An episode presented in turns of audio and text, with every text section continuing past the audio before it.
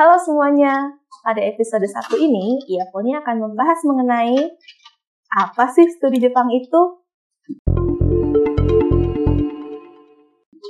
Oke, Oh, oke.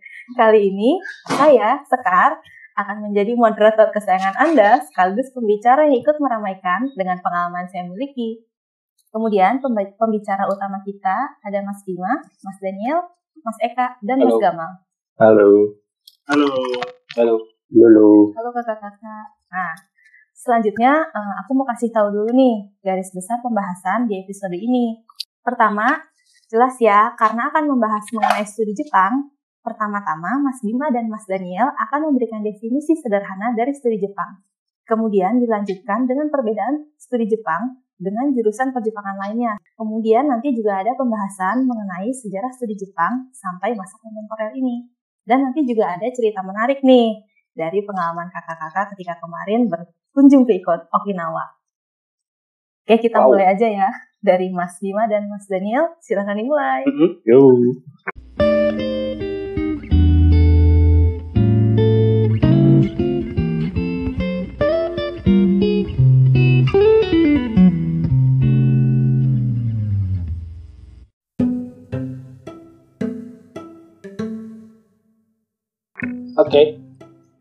Daniel dulu, Mas Daniel, silakan. silakan. Definisi studi Jepang tuh gimana sih? Jadi ya kalau misalnya kita bilang kalau kalau misalnya kita kita lihat dari kata gitu studi Jepang eh, studi yang mempelajari berarti Jepang dilihat dari berbagai eh, sudut pandang ya kalau misalnya kita sebut. nah eh, sebenarnya kalau, kalau misalnya kita lihat gambaran studi Jep- kata studi Jepang sendiri kalau di gambaran di pikiran kalian sendiri ada ada bayangan apa sih? Mungkin dari teman-teman ada yang mau ngasih insight dulu. Kalau saya sih sebenarnya studi Jepang sa- sesederhana eh, bagaimana sih Jepang ini menjadi objek penelitian gitu. Cuma eh, kacamatanya yang beda-beda gitu. Tapi kacamata-kacamata ini dikumpulkan dalam satu wadah yang namanya ya Japanese Studies atau studi Jepang. Hmm. Atau bahasa kerennya lagi Japanology. Mhm. Hmm. Jadi eh, objek. Jadi ob- Jepang sebagai objek penelitian. Mhm. Keren banget Mas Bima jawabannya. Kalau ya begitulah kalau menurut saya mah. Kalau Terus yang lain gimana? Mungkin? Kira-kira yang lain mungkin yang dari luar studi Jepang itu sendiri. Eh, oke. Kalau saya sih melihat studi Jepang itu kayak belajar baca komik Jepang supaya bisa nanti membaca komik Jepang. Jadi kayak apa? One tap into the entire world yang sebelumnya tuh kita harus biasanya translate menjadi bisa sih ya. Jadi emang kunci dari studi Jepang itu adalah bisa berbahasa Jepang. Seperti halnya studi Indonesia ya pada akhirnya bahasa Indonesia walaupun tidak mutlak. Hmm. Jadi Iya. emang ada satu dunia yang kayak waiting to be discovered gitu lah. asik. Oke. Ya, jadi Mas Eka gimana? Mas Kalau Eka, saya sih dulu awalnya kira kan studi Jepang itu kayak kita memang belajar bahasa Jepang gitu dari sisi sastra dari sisi apa itu literatur dan pokoknya yang semacam bahasa lah gitu. Mm-mm. Cuma baru baru baru ini aja nih setelah ikut acara yang Japan Foundation tadi, oh ternyata studi Jepang itu sebenarnya luas banget itu. Gak cuma bicara sastra, tapi itu juga bisa kita bahas ekonomi, politik, sosial dan sebagainya. Kalau misalnya kita lihat tadi eh, dua gambaran-gambaran yang dikasih sama Bima, Gama, eh, Gama, Mas Gama sama Mas Eka, kita kan lihat dua gambaran yang berbeda gitu ya. Eh, nah, Mm-mm. ini sering kali jadi salah kaprah nggak sih sebenarnya di Indonesia sendiri. Iya. Eh, nah, mungkin kita bisa mulai dari sejarahnya kali ya. Eh, mungkin Bima bisa cerita nggak sih sebenarnya sejarah dari studi Jepang itu sendiri mulai dari kapan sih? Hmm, ya. Sejarah studi Jepang tuh sebenarnya mulai dari tahun 1800-an ya, udah lama banget gitu. Awal mulanya tuh ya orang-orang barat yang datang ke Jepang, terus mereka kaget kan ngelihat satu kebudayaan yang sangat berbeda gitu dengan budaya mereka gitu. Nah, di situ mereka mulai apa? eh, mulai mempelajari tentang Jepang, mempelajari bahasanya dan lain-lain. Kalau mau di trace gitu, salah satu yang pertama mempelajari tentang Jepang itu namanya uh, Frederick Dickens. Dia orang Inggris dan uh, kalau saya baca profilnya dia itu uh, translator of Japanese literature. Jadi studi Jepang pertama adalah mempelajari bahasanya gitu. Jadi jadi uh, uh, apa ya ilmu pengetahuan yang pertama kali diaplikasikan kepada Jepang adalah penerjemahan. Ya mungkin itu ya seperti tadi kata Mas Gamal kan kalau mau mempelajari suatu bangsa kita kalau bisa ya pelajari bahasanya dulu gitu ya mungkin langkah pertama untuk mengenal Jepang itu gitu. Tapi mungkin kalau saya bilang uh, salah satu pionir yang penting juga dalam studi Jepang itu ada Lafsadio Hearn.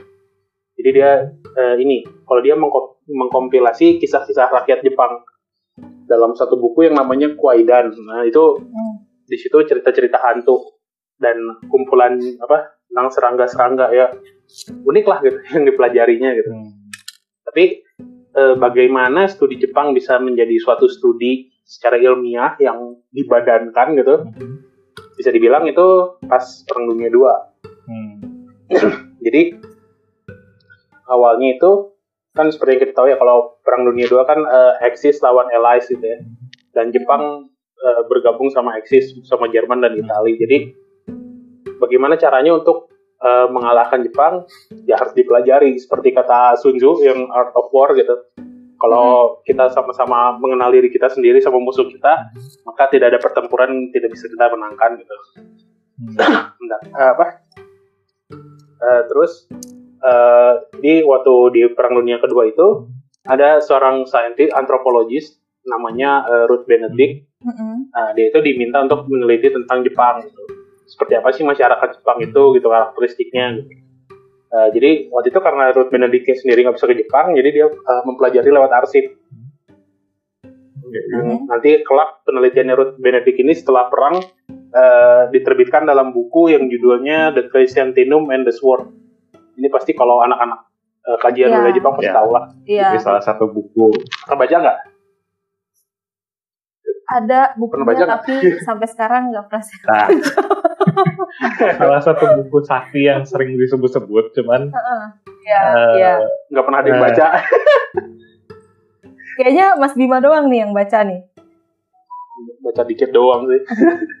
Tapi katanya Tapi ya, intinya, ya, sempat ada perdebatan ya mengenai buku itu karena uh, dikatakan bahwa uh, isinya tuh akurat sekali, tapi seperti seolah-olah Ruth Benedict, Benedict ini memang pernah tinggal di Jepang, yang mana padahal hmm. dia sendiri belum pernah ke sana, begitu kan? Jadi kayak sempat jadi pertanyaan gitu kan kalau nggak salah awalnya, gimana dia bisa bikin yes. Iya riset se detail itu gitu? Ya, tapi kan ini ya istilahnya yang dilakukan oleh Benedict Ruth Benedict itu wartime research. Jadi mm -hmm. ya benar-benar segala sumber yang dia butuhkan, walaupun hanya dalam bentuk clipping, walaupun hanya dalam bentuk report, mm -hmm. dia dapat gitu ya. Mungkin dia dapat dari mata-mata kita nggak iya, tahu ya. sih. Hmm. Oh, udah kayak gitu. Kayak gitu. Harus diingat kalau ini tuh tulisan masa perang, jadi sumbernya pasti A1 lah istilahnya mah kalau sekarang gitu. Tapi yang yang menarik dari penelitiannya Ruth Benedict ini, hmm. uh, uh, hasil penelitian itu jadi menentukan sejarah gitu, sejarah di Asia Pasifik gitu ya. Kayak hmm. kan Ruth Benedict uh, bilang kalau rakyat Jepang itu sangat patuh sama kaisarnya gitu. Hmm. Jadi dari itu kesimpulan yang diambil oleh pemerintah Amerika waktu itu adalah jangan membom Tokyo, jangan membom istana kaisar karena kalau kaisar meninggal nanti rakyat bakal makin menggila gitu Mm-hmm. Tapi kalau dibikin menyerah, uh, rakyat akan lebih mudah dikontrol gitu karena kaisarnya kasarnya gitu ya tunduk sama uh, pasukan sekutu gitu sama Douglas MacArthur kan yang waktu itu yang mm-hmm. jadi apa komandan di situ gitu. Terus uh, yang menarik lagi adalah hmm, pasca perang dunia uh, uh, kan waktu itu yang berkuasa di situ pasukan sekutu namanya GHQ ya mm-hmm. General Headquarters. Jadi mm-hmm. si GHQ ini semacam uh, menekan kaisar untuk uh, ayolah kamu turunkan status kamu dari dewa menjadi mm. manusia biasa gitu. Jadi supaya supaya apa? rakyat nggak membabi buta lagi ngebela kamu gitu oke dan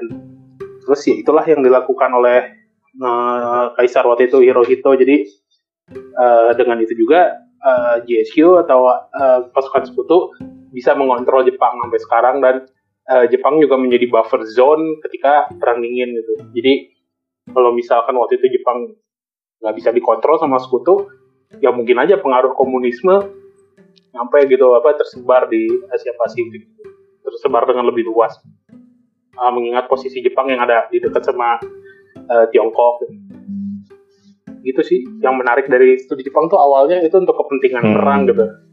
Dan bagi saya sangat-sangat menarik ketika pemerintah Amerika eh, apa ya eh, meminta pendapat dari seorang antropologis untuk eh, melakukan kebijakan-kebijakan dalam masa ya. perang yang strategis itu gitu Hmm. strategis itu itu keren sih Berarti kalau misalnya Gimana? dilihat juga, ini implementasi dari kata-kata know your enemy nggak sih?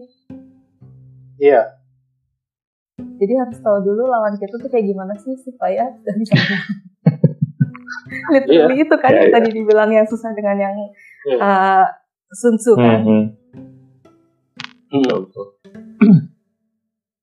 jadi ya awal mulanya kayak gitu studi Jepang Hmm. yang maksudnya dibadankan gitu Ya menarik.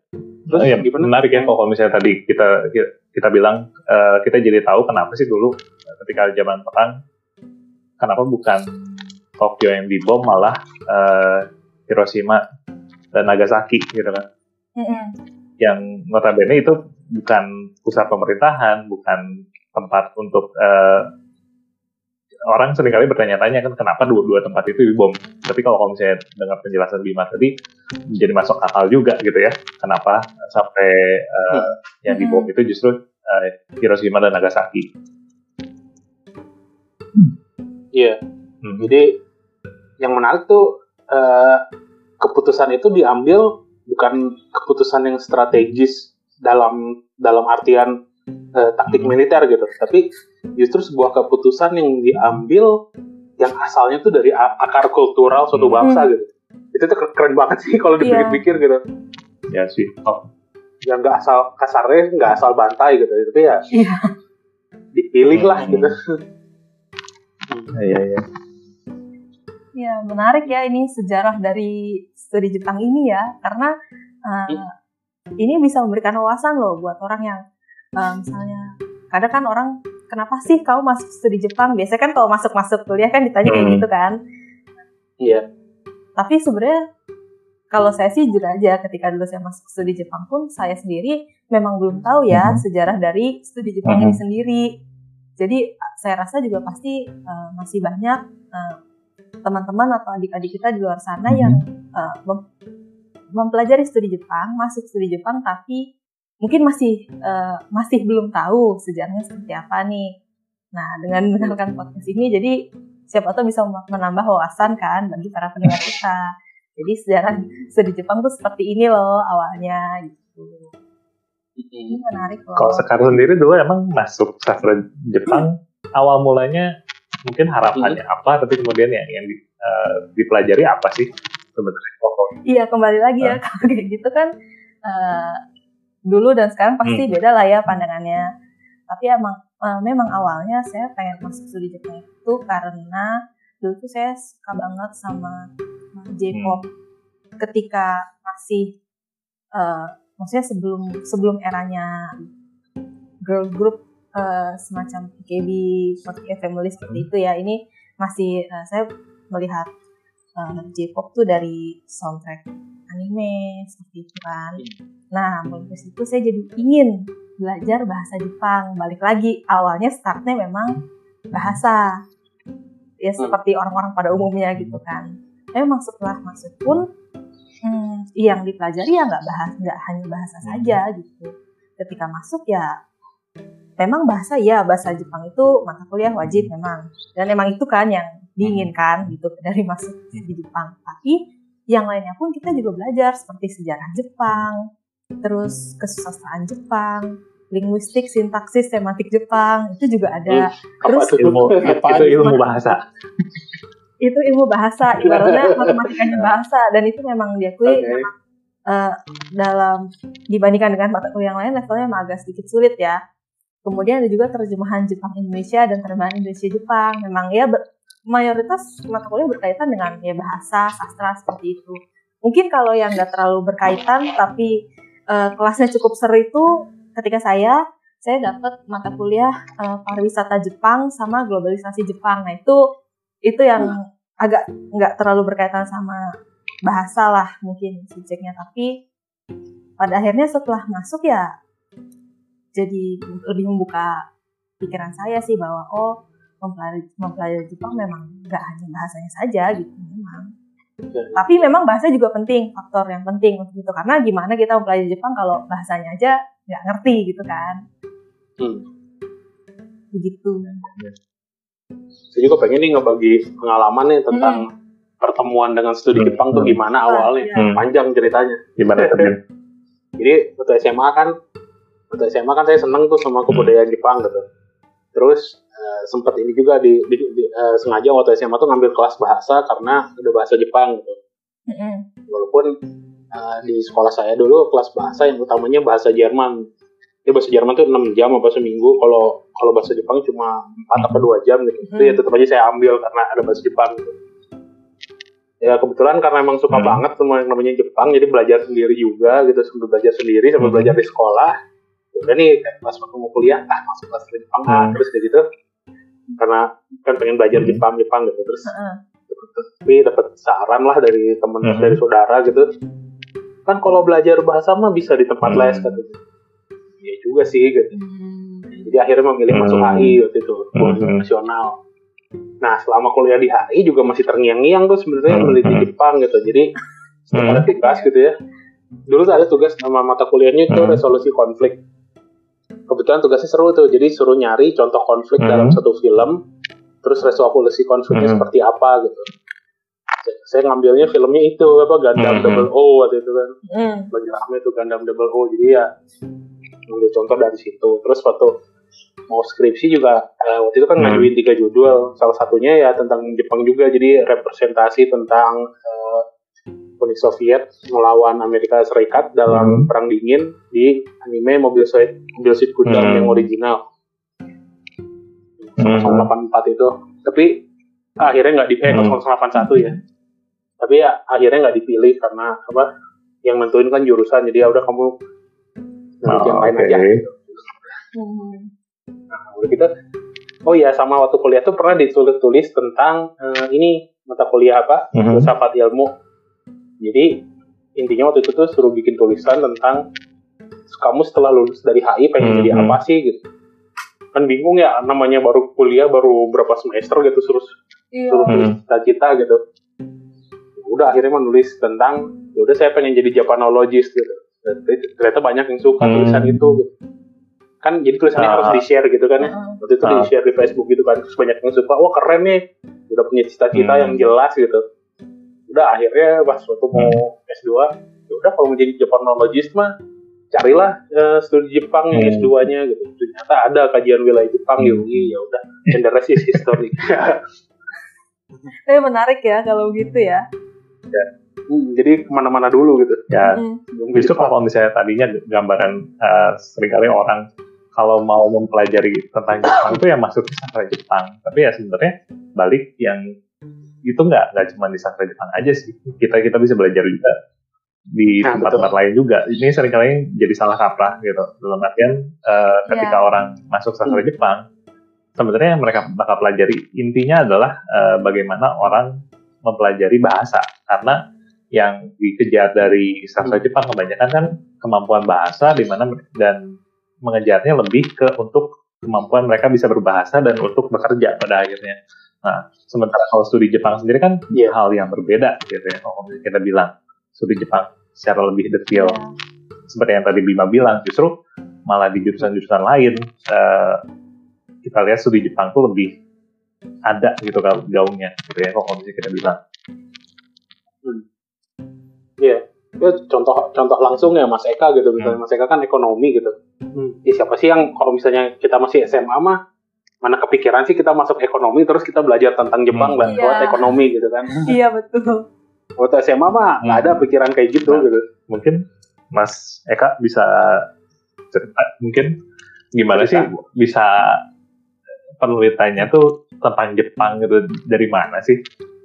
Apa selama ini memang penelitian tentang Jepang eksklusif saja atau tiba-tiba pada satu eh, titik tertentu Mas Eka meneliti tentang Jepang atau gimana sih? Oke. Nah, jadi gini, awal mulanya saya tuh teliti tentang Jepang. Sebenarnya itu karena apa ya? Mungkin bisa dibilang karena suka tentang Jepang itu sendiri gitu. Awalnya ya saya tuh kan bertanya kalau kita baca-baca di berbagai sumber itu kan Jepang kesannya itu adalah negara maju, bersih, tertata, rapi dan hal-hal positif lainnya. Nah pertanyaan saya pada waktu itu mungkin sekitar ini ya ya, semester 2 waktu saya kuliah S1 di UGM. Nah, kenapa sih kok Jepang itu bisa maju seperti itu? Terus eh, bagaimana cara pemerintahnya itu melakukan kebijakan sehingga membuat masyarakatnya bisa tertib. Nah dari situ saya belajar tuh kayak gimana supaya Jepang bisa seperti itu. Nah saya baca-baca dari berbagai literatur, oh ternyata ada masanya Jepang itu eh, tidak seperti ini gitu, tidak seperti ini sekarang. Jadi ada Mhm. masanya Jepang itu ya kayak Indonesia mungkin. Jadi masih banyak orang yang eh, di bawah garis kemiskinan, kemudian masih belum bisa dikatakan tertata gitu. Nah itu Mhm. kita perlu lebih belajar dari Jepang cara seperti apa. Nah, awal mulanya di situ saya tertarik tentang Jepang. Nah, kemudian setelah baca lebih dalam lagi, oh ternyata banyak nih topik menarik yang di studi ekonomi Jepang ya. Itu sebenarnya bisa relevan dengan Indonesia. Contoh misalkan gini, eh, aging population gitu. Kalau sekarang kan Jepang itu punya masalah aging population Hmm. dan juga ini ya apa eh, birth declining sehingga populasi itu bisa jadi dia akan terus menurun. Iya. Nah ini kan akan dampaknya negatif ke ekonomi. Nah, sehingga kalau kita bisa pelajari hal itu sekarang, boleh jadi kita di masa depan tuh bisa mencegah hal serupa terjadi di Indonesia. Nah, sehingga kita nggak perlu khawatir nih kalau di masa depan kita bakalan apa ngalami aging population apa enggak. Kita udah belajar duluan dari Jepang. Nah jadi dari situ tuh dari awal mulanya itu saya belajar ekonomi Jepang tuh karena penasaran kok bisa Jepang tuh bisa bersih bisa jadi negara maju kemudian merembet ke topik-topik lainnya misalkan Mm. tadi aging population terus bagaimana Jepang itu mengelola pariwisatanya Ah, jadi iya. for your information ekonomi Jepang itu sekarang bisa dibilang cukup bergantung pada pariwisata gitu sehingga nanti Hmm. karena ini karena dampak COVID-19 itu cukup signifikan bagi ekonomi Hmm. Jepang itu Wah, udah dikasih bocoran sedikit nih. ya. Dan juga kalau secara ini ya, apa hubungan bilateral di Indonesia, Jepang itu adalah salah satu negara yang menanam modal langsung ter- terbesar di Indonesia gitu. Jadi kan relevan banget nih kalau misalkan kita belajar Jepang, kita belajar bagaimana mereka melakukan bisnis, bagaimana mereka Hmm. mengelola ekonomi, itu Hmm. mungkin bisa kita terapkan di Indonesia dalam beberapa konteks dan juga mungkin bisa jadi kita tahu caranya gimana supaya bisa narik investasi ke dari Jepang ke Indonesia tuh bisa Hmm. lebih kencang lagi gitu. Oh iya. Nih Mas Eko ngomong ekonomi, aku jadi inget ini juga nih yang berkenaan sama apa?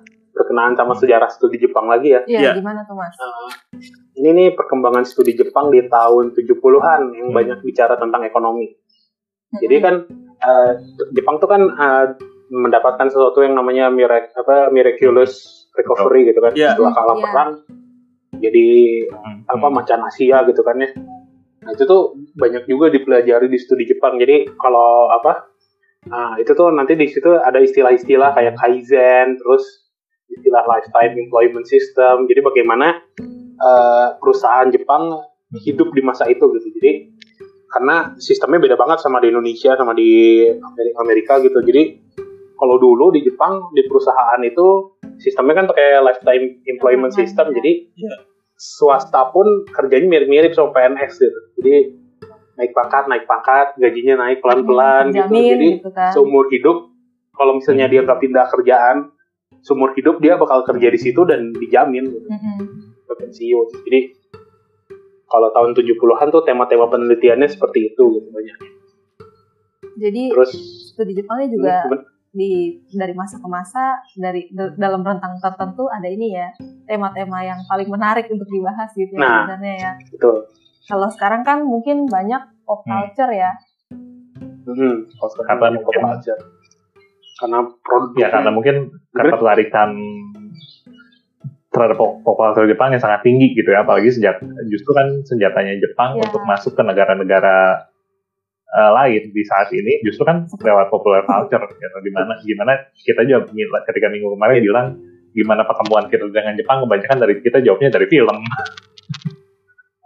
iya, dan film Iya. yang di Iya. setel di TV gitu kan. kalau kalau di HI ya, di HI gitu ya.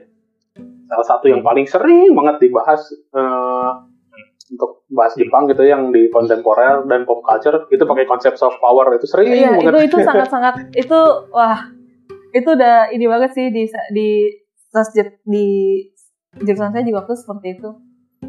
Iya. So- Itu ya, karena memang konsepnya memang menarik sih ya dan apa dan itu yang kita rasakan langsung jadi mungkin kita juga sebagai peneliti bisa relate gitu sama itu. Iya. Mungkin ya. Kalau Mas Gamal gimana ada cerita Boleh. studi Jepang? Cuman Iya belum gimana ini nih yang kan masih satu fakultas Iya. nih. Hmm, Cuman- sobat satu fakultas tapi ini kayaknya- ketemu. eh, tadi Mas Bima utang ngejelasin tentang soft power. Soalnya kan kita udah ngomongin tentang soft power, terus tentang bagaimana Jepang punya soft power, tapi mungkin juga kan ada beberapa di antara pendengar nanti yang nggak tahu soft power apa. Oh iya. Oke, boleh. Mau mendefinisikan soft power nih. Mau di Jadi, sesi ini Ya sedikit aja, atau- maksudnya jadi soft power itu adalah misalnya, oh jadi Jepang tuh melakukan apa sih Oh, dengan soft power itu? ya, so- Gini, jadi kalau dalam apa eh, dalam hubungan internasional ada yang namanya power. Power itu kalau diterjemahkan ke bahasa Indonesia itu pengaruh. Jadi eh, bagaimana satu negara bisa melakukan sesuatu hal untuk negara lain itu kalau dulu pakai hard power. Jadi melalui bisa melalui militer, bisa melalui ekonomi gitu. Jadi kalau dengan militer ya diancam pakai tentara. Enggak, enggak sampai penjajahan, cukup diancam aja penjajahan, Iya, iya. diajak misalnya atau misal kalau misalnya secara ekonomi lah yang gampang misalnya ini misalnya kamu harus menyelesaikan masalah eh, apa eh, human rights Hmm. kalau enggak kita embargo nah itu Oh iya. itu contoh hard power dari pakai ekonomi gitu nah kalau soft power bagaimana satu negara itu mencoba mempengaruhi negara lain lewat eh, hal-hal yang eh, dis- ya istilahnya soft gitu kayak apa budaya misalnya atau apa eh, produk-produk budaya populer gitu kayak kalau yang paling paling mudah tuh soft power ini sih yang paling kelihatan tuh eh, pemberian beasiswa Nah, ya. Be- beasiswa Ya. Fulbright pernah dengar kan ya Iya. Iya. Iya. Fulbright kan dari pemerintah Amerika ya nah itu adalah cara cara Amerika untuk mempengaruhi eh, orang Indonesia gitu jadi eh, orang Indonesia yang ikut Fulbright ya akan otomatis mereka Americanized gitu. Dan itu akan di masa depan akan menjadi eh, suatu gain untuk Amerika gitu. Tapi kan itu caranya halus ya nggak maksa gitu. Jadi silakan kalau mau ikut kalau nggak ya udah gitu. Iya. Nah, kurang lebih seperti itulah soft power. seperti berarti eh, pop culture Jepang ya sampai misalnya contoh di FX sampai ada Hmm. teater seperti theater 48 ya itu kan sampai orang se menggilai itu gitu Hmm. Ya, walaupun sebenarnya kan nggak pernah maksa karena ayo lo harus suka sama idol grup buatan negara gue gitu enggak gitu kan Iya. tapi orang Iya. sini juga dengan sukarela me- Nah. uh, idolizing terhadap idola dari Jepang gitu, sampai harus dibuat seperti theaternya di sana Iya. gitu kan itu itu kata kuncinya sih sukarela Iya, Jadi eh, apa dengan de- daripada apa dengan atraksi bukan koersi Hmm. itu kata kuncinya soft power tuh. Iya, jadi Jadi bisa di sorry, lanjutin aja. gimana? Ya, jadi bisa dibilang ini juga kita bikin podcast juga bagian dari kesuksesan soft power Iya. Jepang sih. Cuman, Jadi ngomongin Jepang kan. bawahi. iya kan? saya boleh menggarisbawahi di sini kalau dengan kita belajar, kita masuk dalam apa membuat Jepang menjadi satu objek studi, kita jadi bisa mengkritisi, kita bisa apa memahami lebih lanjut apa sih sebenarnya latar belakang di balik em, suatu A, suatu B, suatu C, apa sih latar belakang di balik em, tindakan soft powernya. Jepang gitu. Jadi kita bisa menarik apa ya em, kalau diperlukan menarik langkah 2-3 ke belakang atau malah mencemplungkan diri ke depan bila perlu gitu. Wah, Nah, ini jadi, menarik nih. Em, dengan kata studi kita telah bed- membedakan diri dari em, apa orang-orang atau apa em, tindakan-tindakan yang hanya apa em, mengkonsumsi tanpa memikir lebih lanjut apa sih sebenarnya pentingnya untuk kita. Ah, ya. Jadi ya menurut saya sih ini penting sih dan kalau bisa saya lanjutkan ke apa ya ke bagian saya tentang apa pentingnya studi Jepang ya. Gimana Mas tadi pertanyaannya? Iya kan? Pentingnya Iya, eh, peng- iya, pengalaman aja, pengalaman tentang Hmm. studi Jepang gitu. Dan pandangan Mas Gamal tentang Iya. studi Jepang seperti apa. Ya kan Mas, sama latar belakangnya eh, Sejarah. Ya. Iya. Em, kalau dari tentang sejarah em, dan studi Jepang itu amat berkaitan seperti halnya juga dengan sejarah dan studi Amerika dan sejarah dengan studi Indonesia gitu. Nah, sejarah itu adalah satu ilmu yang em, tentunya ilmu-ilmu yang lain juga, tapi harus saya garis bawahi juga adalah ilmu yang menggunakan apa em, metode kritis untuk memahami suatu fenomena gitu. Nah, em, studi Jepang Hmm. telah menjadi suatu fenomena setidaknya em, setelah eh, Perang Dunia Kedua di mana Jepang di situ menjadi em, salah satu pihak yang kalah. Tapi em, dari keterpurukannya setelah keterpurukannya itu atau dari keterpurukannya itu Jepang bisa muncul menjadi pemenang gitu kan. Kemudian kita masuk tahun 60-an, tahun 70-an, kemudian kita tahu bagaimana Jepang tadi udah disinggung oleh em, apa beberapa pembicara sebelumnya Jepang menjadi malah jadi apa menjadi satu kekuatan ekonomi, kekuatan politik gitu. Em, yang yang salah satu yang paling signifikan di, di Asia dan bahkan di dunia gitu. Ini satu yang menarik gitu dan studi Jepang di sini em, apa metode atau apa satu body of knowledge gitu termasuk juga metodenya gitu untuk bisa memahami tentang Jepang. Nah ini menjadi penting buat kita. Nah sampai sekarang kita masih belum bisa keluar dari dampak pasca Perang Dunia Kedua di tahun 45. Gitu. Ya kita itu artinya Indonesia dan Hmm. kita itu juga artinya satu warga dunia gitu ya. Ya kita lihat Amerika dengan apa um, pop culture Hollywoodnya gitu. Kita lihat juga misalnya ya Jepang gitu dengan apa um, bagaimana upaya untuk gaining apa uh, popularity um, itu di apa di tingkat di kancah dunia juga kita lihat sekarang Cina gitu kan Korea Selatan gitu. Jadinya ini jadi penting gitu. Cuman em, tadi Mas Bima udah bilang tentang eh, gimana sejarah Jepang mulai di dibangun ya. Sorry sejarah Jepang. Studi Jepang mulai dibangun dibangun untuk Hmm. tataran yang lebih serius secara apa em, apa namanya dengan state gitu ya. Itu kan em, di abad ke-20 lewat Ruth Benedict gitu kan. Tadi kalau saya nggak salah dengar. Nah menariknya Ruth Benedict menggunakan apa belajar tentang Jepang itu melalui metode sejarah gitu melalui em, apa cara pandang sejarah dengan melihat arsip dia belum pernah ke Jepang tapi dia bisa menulis tentang Hmm. Jepang lewat arsip nah gitu Yep. sebetulnya ini apa adalah salah satu contoh dari em, apa em, pengejawantahan eh, apa eh, metode sejarah sebetulnya gitu ada satu penulis yang sering banget di quote waktu saya dulu kuliah S1 um, saya juga didapat apa mendapatkan quote ini misalnya the past is foreign country. They do things differently. There kata Hartley. Dia dia apa apa dia novelis tapi sering di quote di sini ya novelis sejarawan gitu. Nah jadi emang um, seperti halnya kita melihat masa lalu yang udah lewat gitu kan harus ada perangkatnya untuk bisa memahami itu gitu. nah perangkatnya itu adalah arsip nah kalau di masa sekarang perangkatnya itu adalah misalnya um, koran-koran misalnya apalagi sumber-sumber yang lain gitu nah bahasa di sini menjadi penting gitu. bagaimana kita bisa membuka Nah, um, ragam sumber-sumber yang ada mengenai Jepang yang mayoritas dipenuhi oleh apa um, sumber-sumber berbahasa Jepang tanpa kita bisa berbahasa Jepang gitu. Kalau ada Hmm. yang melakukan studi seperti itu, maka tanpa berpakai bahasa Jepang, maka studinya masih kurang gitu. Seperti halnya saya misalnya um, dalam penelitian saya sekarang, penelitian PhD saya sekarang ada terkaitannya dengan Jepang gitu. Nah, seberapa jauh saya bisa mengungkapkan keterkaitan saya dengan keterkaitan penelitian saya dengan Jepang itu juga apa, eh, bergantung pada bagaimana saya bisa mengulas sumber-sumber tentang Jepang. Nah, iya jadi ya gimana? Gimana silakan Mas? Ya gimana? Jadi kalau Eh, ber- Mas, eh, berarti gini ya, dengan, dengan- kalau simpelnya tuh eh, dalam metode sejarah gitu untuk eh, mendapatkan satu penelitian ideal, kita harus masuk ke dalam kepala katakanlah misalnya meneliti Jepang di masa lalu, kita harus masuk ke dalam kepalanya Iya, orang Jepang di masa lalu ada- gitu kan ya. Ininya sih Hmm. selalu ada sisi garis tengahnya gitu selalu ada. Mungkin kita bisa ngeliat Japan Times gitu misalnya koran Japan Times gitu ya.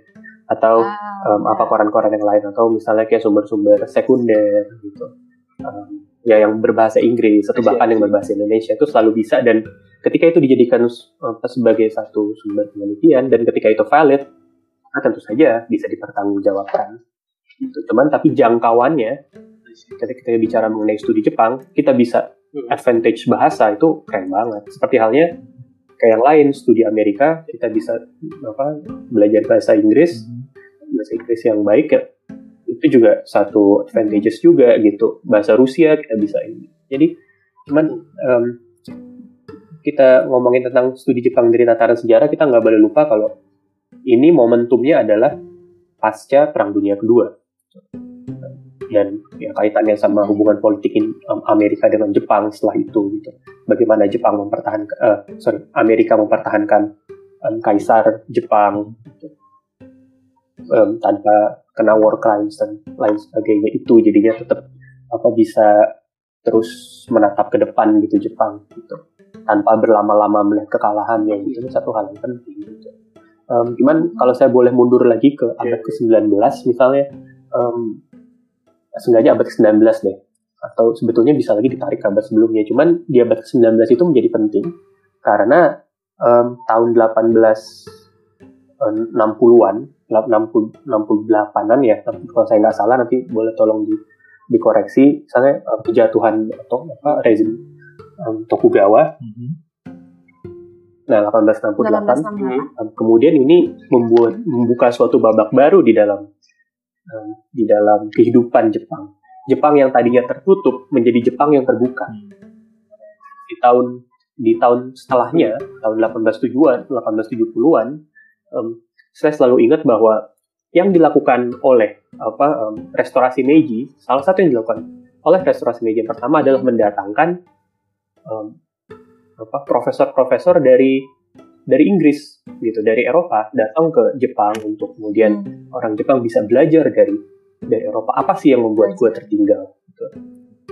dari dari jadi kemudian Jepang belajar studi Eropa European Studies dan orang-orang Eropa pas datang ke Hmm. datang Iya. ke apa ke Jepang kemudian ya apa namanya mengajarkan tentang apa yang diketahui dia ini, ini segala macam cuman menarik kemudian di bukunya George Clancy em, tentang em, Earthquake Nation gitu Jepang sebagai Earthquake Nation dia menyebut Mhm. ada satu titik poin di tahun eh, tahun 1890-an kalau saya nggak salah ingat ada yang disebut gempa Nobi di daerah 1891 di Mino 1891. di daerah Mino Owaris itu. Nah, ketika itu apa namanya em, mengguncang Jepang di saat yang sama juga Jepang kedatangan misionaris-misionaris pendidikan gitu. Ya. Dan misionaris juga em, agama yang lain juga. Tapi pendidikan terutama yang di sini dibahas kemudian melihat gem, apa merasakan gempa tapi kemudian melihat bahwa kuil-kuil di Jepang itu tidak runtuh gitu. Jadi padahal apa bangunan yang Hmm. mereka bangun itu yang dibangun oleh orang-orang Eropa hancur semua. Tapi bangunan yang apa memakai apa model-model arsitektur lama itu masih ada nih mereka geger wah gila Sorry, pakai bahasa itu wah kok bisa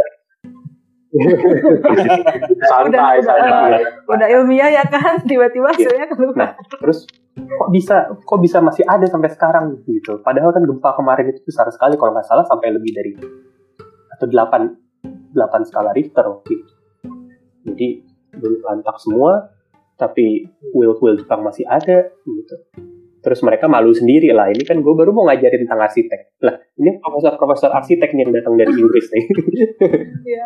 akhirnya mereka berbalik jadi studi tentang Jepang gitu walaupun belum ada belum di di, Ah. di apa dibuat jadi satu dibodikan menjadi um, Dibodikan gitu ya. studies tapi ketertarikan itu langsung muncul gitu nah kemudian juga berbarengan dengan mungkin nggak berbarengan ya tapi eh, sejalan dengan ketertarikan orang Barat dengan em, em, dengan dengan segala macam yang berbau Jepang kayak seperti em, tanaman-tanamannya gitu kan ada kan kalau kalian pada dengar Philip von Siebold nah dia adalah herbologis terkenal Mhm. dari Jerman yang kemudian di eh, awal abad eh, saya nggak lupa pada masa em, pada masa VOC di salah satu yang menjadi herbologis em, VOC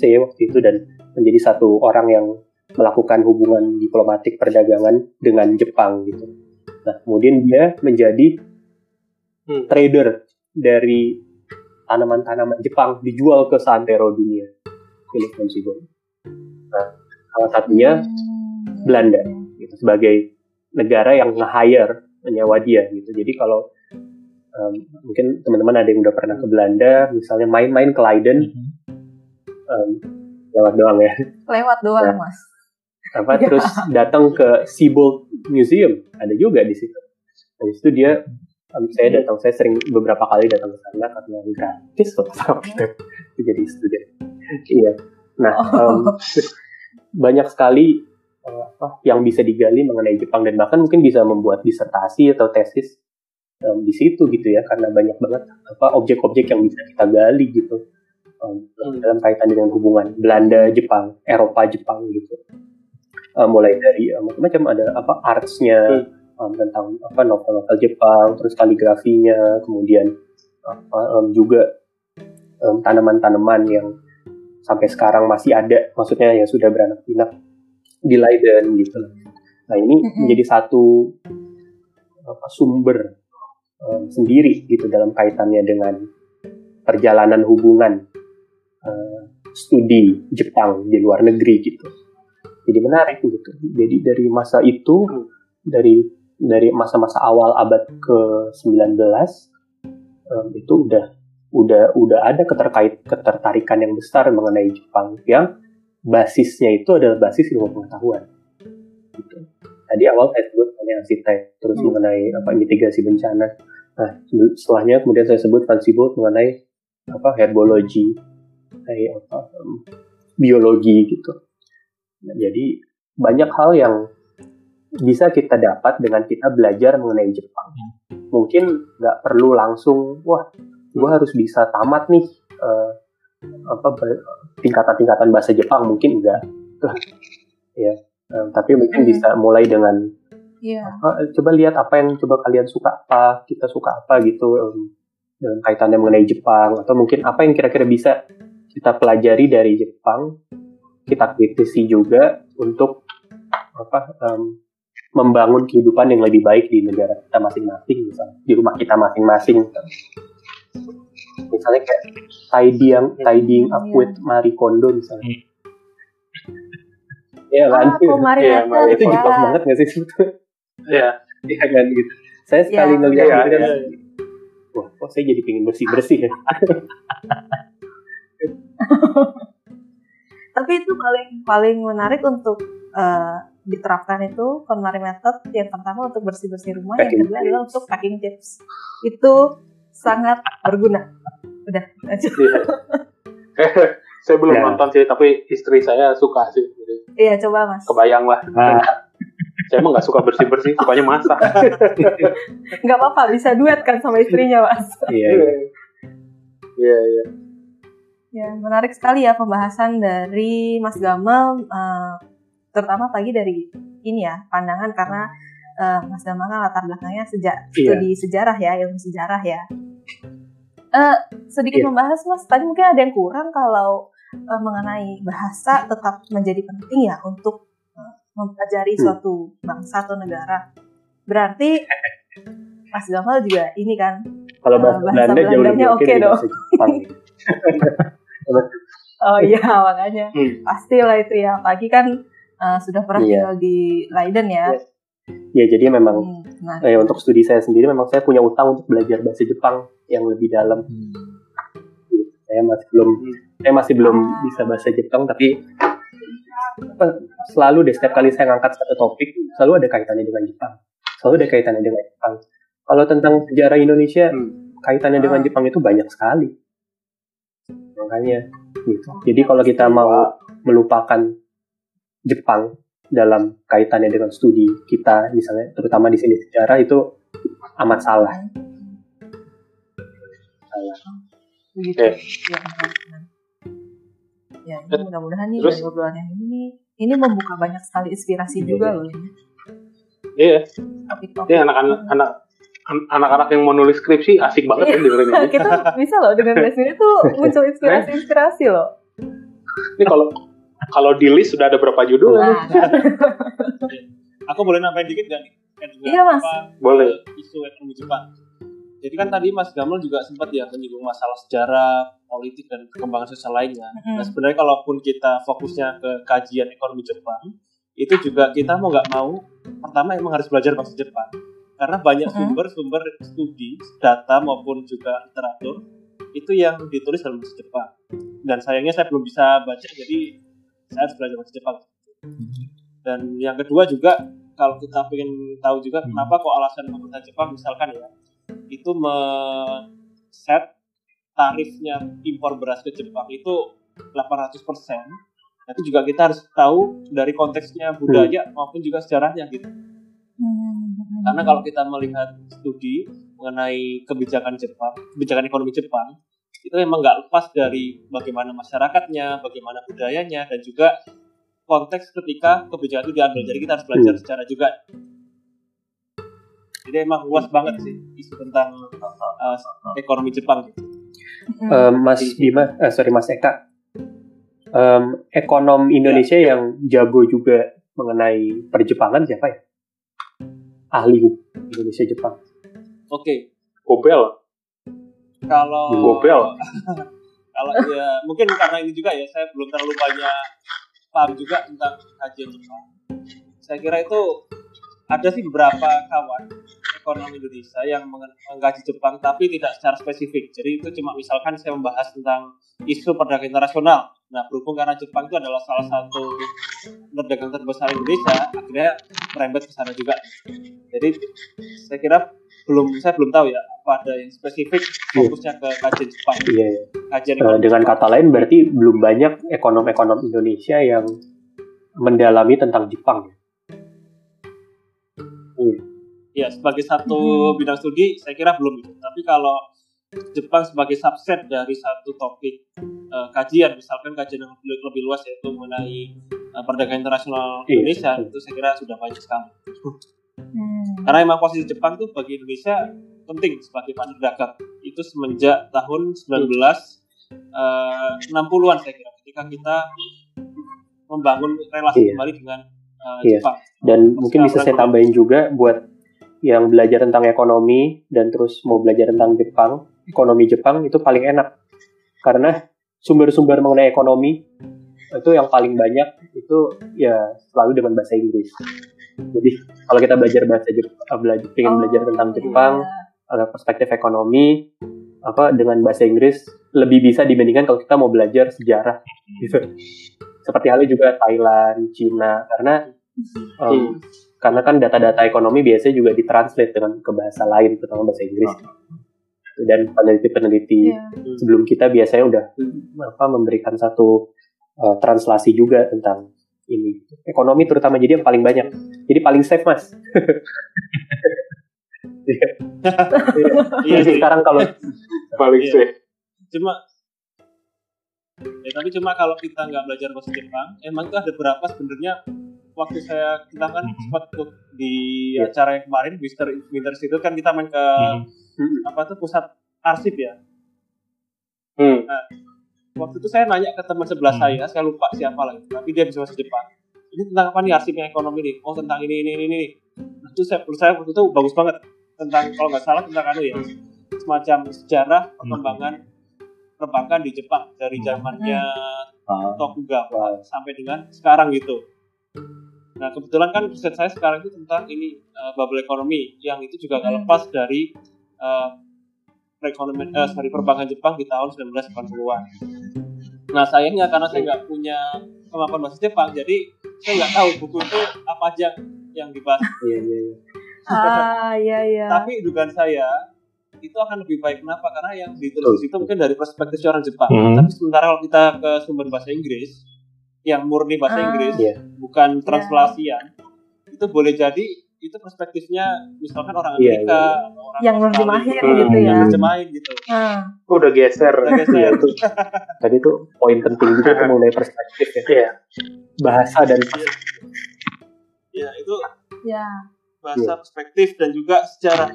Makanya kayak belajar kita riset ekonomi Jepang itu it's like we need to study everything sejarah dan juga politik serta bahasa juga. Jadi nggak mentang-mentang ekonomi, ekonomi aja.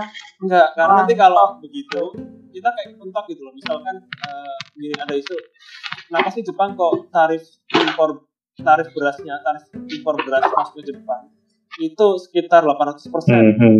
Negara Iya. lain itu nggak segede itu loh. Nah itu kenapa? Kan. Hmm. Penjelasannya kalau tarifnya gede itu kan mahal juga kasihan masyarakat Jepang nantinya gitu. Mm-mm. Nah, kenapa kok nggak dilonggarin aja? Nah, untuk tahu alasannya itu yang kayaknya perlu go beyond ekonomi. Jadi harus ke sejarah, harus Harus Hmm. masuk ke ranah masyarakat, Seperti masyarakat halnya gitu. juga. Malah, Iya. Hmm. Seperti halnya juga, juga mungkin, seperti halnya ya kan? juga dengan studi Jepang itu sendiri yang tidak bisa berdiri sendiri. Hmm, hmm, hmm. Ya. Iya. Betul. Betul loh. Contohnya, itu juga sih yang, yang bikin eh silakan studi Jepang jadi menarik. Ya, itu yang bikin Hmm. studi Jepang jadi menarik tuh itu sih. Karena kembali lagi ya Jepang sebagai objek dan kacamatanya itu bermacam-macam. Jadi Mm-mm. kalau ini kalau apa istilah dulu saya belajar tentang ilmu pengetahuan eh, cabang cabang ilmu tuh kayak meraba gajah gitu. Jadi misalnya ilmu ekonomi, Hmm. ilmu ekonomi itu eh, orang nggak bisa lihat terus megang gajah gitu. Ilmu ekonomi megang kupingnya. Jadi dia Ya. Mende- mendefinisikan gajah sebagai hewan bertelinga besar. Hmm. Terus anak sejarah megang belalainya gitu. Tapi nggak bisa lihat juga. Jadi terus megang apa? eh, eh, gajah adalah binatang yang hidungnya panjang. Anak HI megang ekornya dan seterusnya dan seterusnya gitu. Nanti hingga akhirnya kalau baru ini semua berkumpul, Baru benar jadilah kita bisa sebuah lihat gajah terdefinisikan. Heeh. Mm-mm, baru bisa lihat gajahnya gitu. betul itu. Iya betul. Jadi emang harus Terus- kolaborasi sih kayaknya kalau kita mau Nah, Nah, iya. ini dia. benar-benar paham gitu lah. Nah, Ngomong-ngomong soal Nah, ini- kolaborasi nih. mm-mm. Ah. Oh enggak. Mau lang- lanjut ke pe- cerita apa sharing cerita soal Okinawa atau masih ada yang mau diomongin nih? boleh. Iya. Boleh tuh kayaknya. Udah lama juga nih kita udah sejam. Iya makanya enggak. Soalnya kalau misalnya itu jadi nyambung kan. Terakhir ini poinnya kolaborasi. Nah, kira-kira Nah, kan tadi udah dibilang bahwa studi Jepang nggak bisa berdiri sendiri gitu kan. Masa nggak bisa Jepang ya cuma Jepang titik aja. Itu kan enggak. Kita harus Hmm. ada apa ya kacamata lain yang bisa membuat kita tuh bisa melihat Jepang secara utuh. Nah, jadi Iya. mengenai hal yang seperti ini nih, coba dong kakak-kakak yang kemarin ikut Japan Foundation Winter Institute share ceritanya untuk pendengar waktu eh, ketika kakak-kakak mampir ke Okinawa, dapat mm-mm. insight apa sih di sana?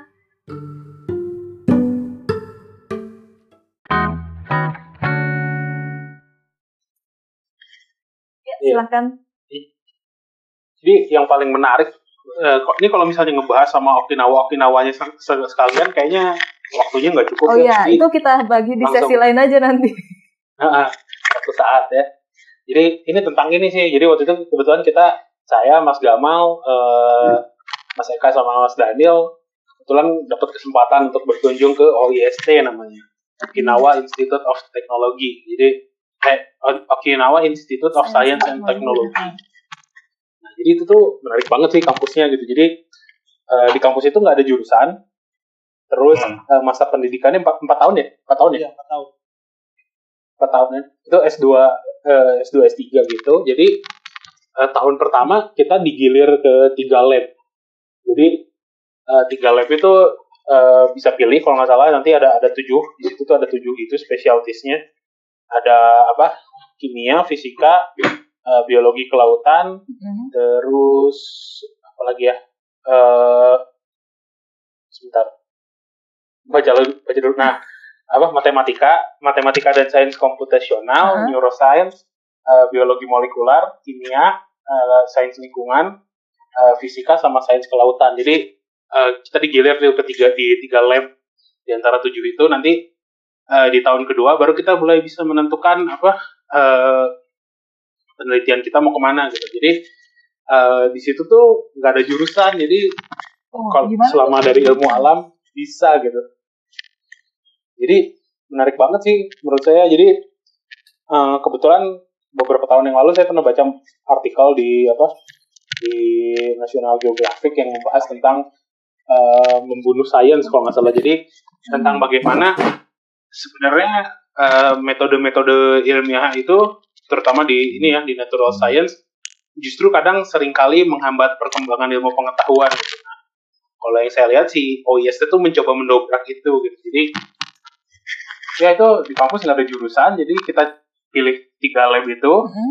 Terus nanti kita penelitiannya yang berkenaan sama lab-lab itu bisa bisa langsung apa dalam satu riset misalnya eh, menggabungkan tiga tiga macam ilmu pengetahuan gitu atau empat macam gitu jadi multidisipliner multidisipliner. Jadi ya itu adalah kembali lagi eh, cara melihat gajah tapi dengan memegang beberapa bagian sekaligus. Hmm.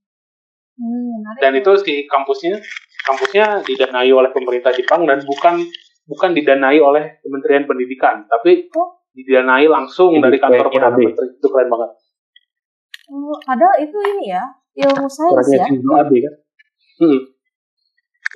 tapi sayangnya sains ya natural science bukan social science Eh, iya, tapi maksudnya eh, natural science, tapi dia berani eh, menerapkan apa ya sistem yang seperti itu gitu loh.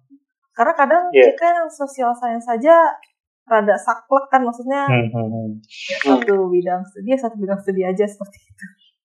Ini menarik loh.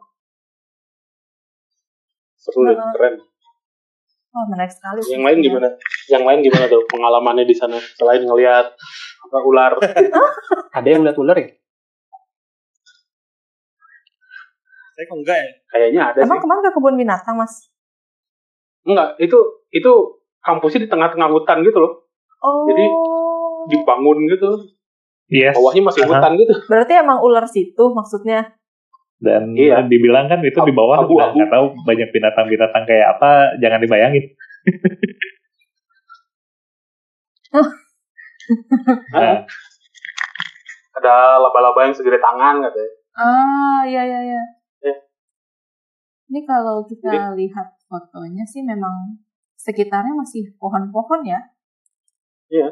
Oh iya sih. Jadi me- mereka bi- bikin gedungnya kecil-kecil kepisah-pisah gitu karena harus mengakomodir topografi tebing gitu. Mm, mm, mm. nah bangunannya bangunannya sangat Menarik, menarik tapi sih bangunannya sebenarnya bagus loh. dibanding kampus-kampus lain. Bagus. Eh, biasanya kan eh, kampus kayak gitu ya bayangannya ini benar-benar kayak lab-lab. Eh, ketika kita lihat, wah kampus bisa bisa kayak gini gitu ya modelnya.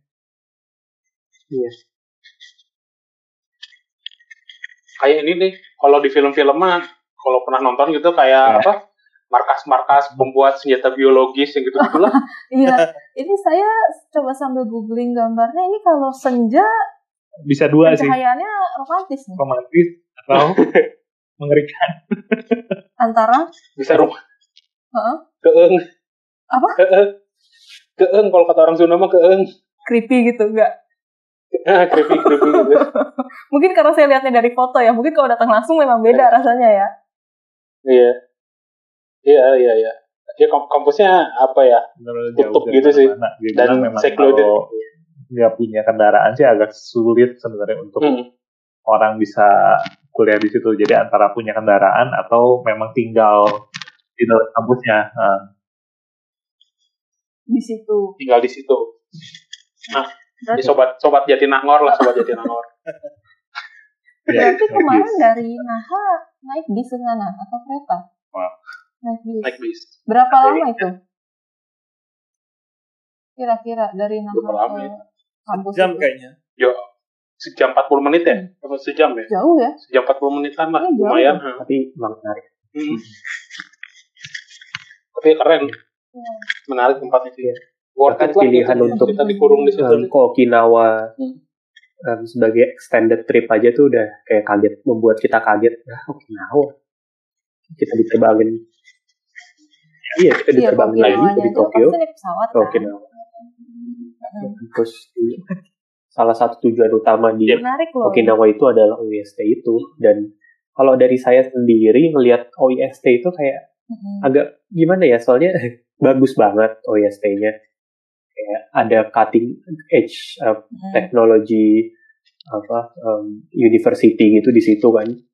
Dengan arsitekturnya yang bagus banget apa yang dipelajari di situ juga apa sophisticated gitu. Cuman kan di sekelilingnya itu kan Okinawa yang em, kalau saya nggak salah juga itu kedua termiskin ya itu daerahnya di di Jepang gitu. Jadi menarik gitu Hmm. untuk membangun satu daerah kemudian lewat kacamata sains yang kayak gitu gitu. Iya. Iya ya. Kasarnya kasarnya sangat-sangat bertentangan lah gitu kasarnya. Cuma coba yang menarik lagi hasil penelitian dari kampus itu banyak yang di, Iya, dipakai iya. di Okinawa sih kenapa kok ada sosial ekonominya ya gitu. sosial nah iya gitu kan. Belum kali mas. belum aja kan iya karena ini soalnya kalau ada kita daftar karena ini apa? Start dari UST ini kan kayak um, universitas yang sainsnya sendiri itu tidak disekat gitu ya? Betul betul. Jadi nggak ada bagian-bagian lagi secara lebih khusus gitu tapi kayak diumum di lebih diumumin gitu. Dan sebetulnya menarik kalau misalnya apa kita bisa ngelihat ini kemudian apa um, menjadi satu universitas yang menggabungkan antara sains dan apa humanities gitu. Iya. Iya. Jadi Iya. Waduh, mungkin itu keren bisa jadi salah satu sih. universitas pertama yang ngarah ke situ sebetulnya. Salah satu yang pertama loh. Hmm. Sekarang kan kita kan Hmm. udah harus ngarep Iya. ngadep ke sana apalagi di zaman eh, apa global warming, globalisasi yang kayak gini. Yang apa em, antroposin gitu di mana tindakan-tindakan manusia yang berkaitan erat dengan Iya. budaya, sosial dan ekonominya itu berdampak pada sains, berdampak pada apa, em, objek-objek kajian sains gitu, lingkungan. gitu. Dan ini Mm-mm. harus dipelajari secara lebih utuh sebetulnya. Tapi waktu itu kan saya tanya, terus kata mereka Ya. belum arahnya belum ke sana, tapi mungkin nanti. Nanti setelah kita lulus, Mas Bim. suatu hari ya ngambil lagi aja ngambil Gak lagi apa-apa, iya. Postdoc Atau jadi visiting profesor nah, Iya. Iya, kan siapa tahu kan. Tapi ini menarik ya kalau misalnya bisa jadi minimal research student ke sana. Sepertinya Hmm. akan jadi apa ya pengalaman yang juga bisa apa, supaya kita menjadi lebih maju gitu. Karena pikiran Iya. pasti jadi lebih terbuka.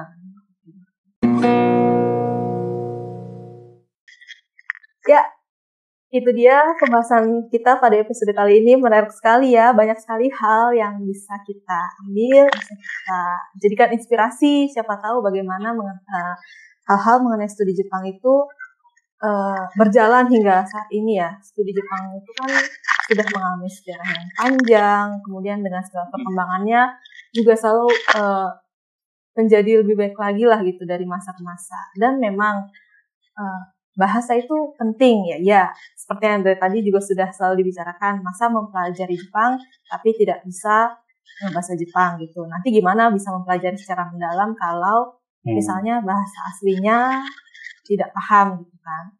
Nah cuman memang studi Jepang itu emang nggak cuman mengenai bahasa aja.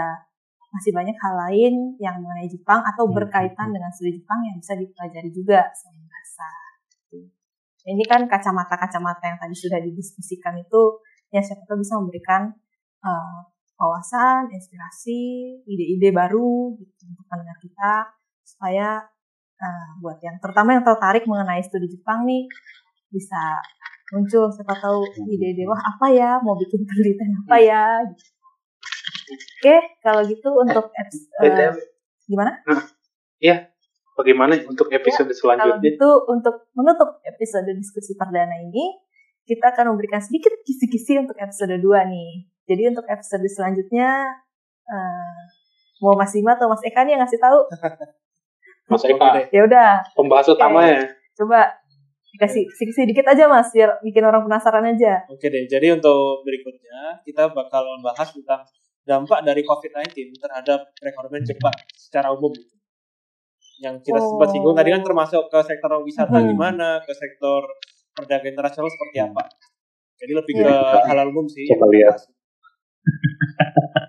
ya, ya. Menarik ya. masih panas nih Mas isunya udah kayak gorengan ya udah lah, topik. Eh, tapi di masa sekarang ini bisa memberikan wawasan lebih loh untuk pendengar kita pagi Hmm. berkaitan Ya, dengan betul. eh, pandemi yang sekarang sedang terjadi. Iya. Ya. Oke, kalau begitu sekian dari Iaponia episode 1 ini. Terima kasih bagi yang sudah mendengarkan. Nah, Eh, nantikan kami di episode selanjutnya. Bye. Bye bye. Bye bye. Oke, sudah Sampai sama. sama. Bye.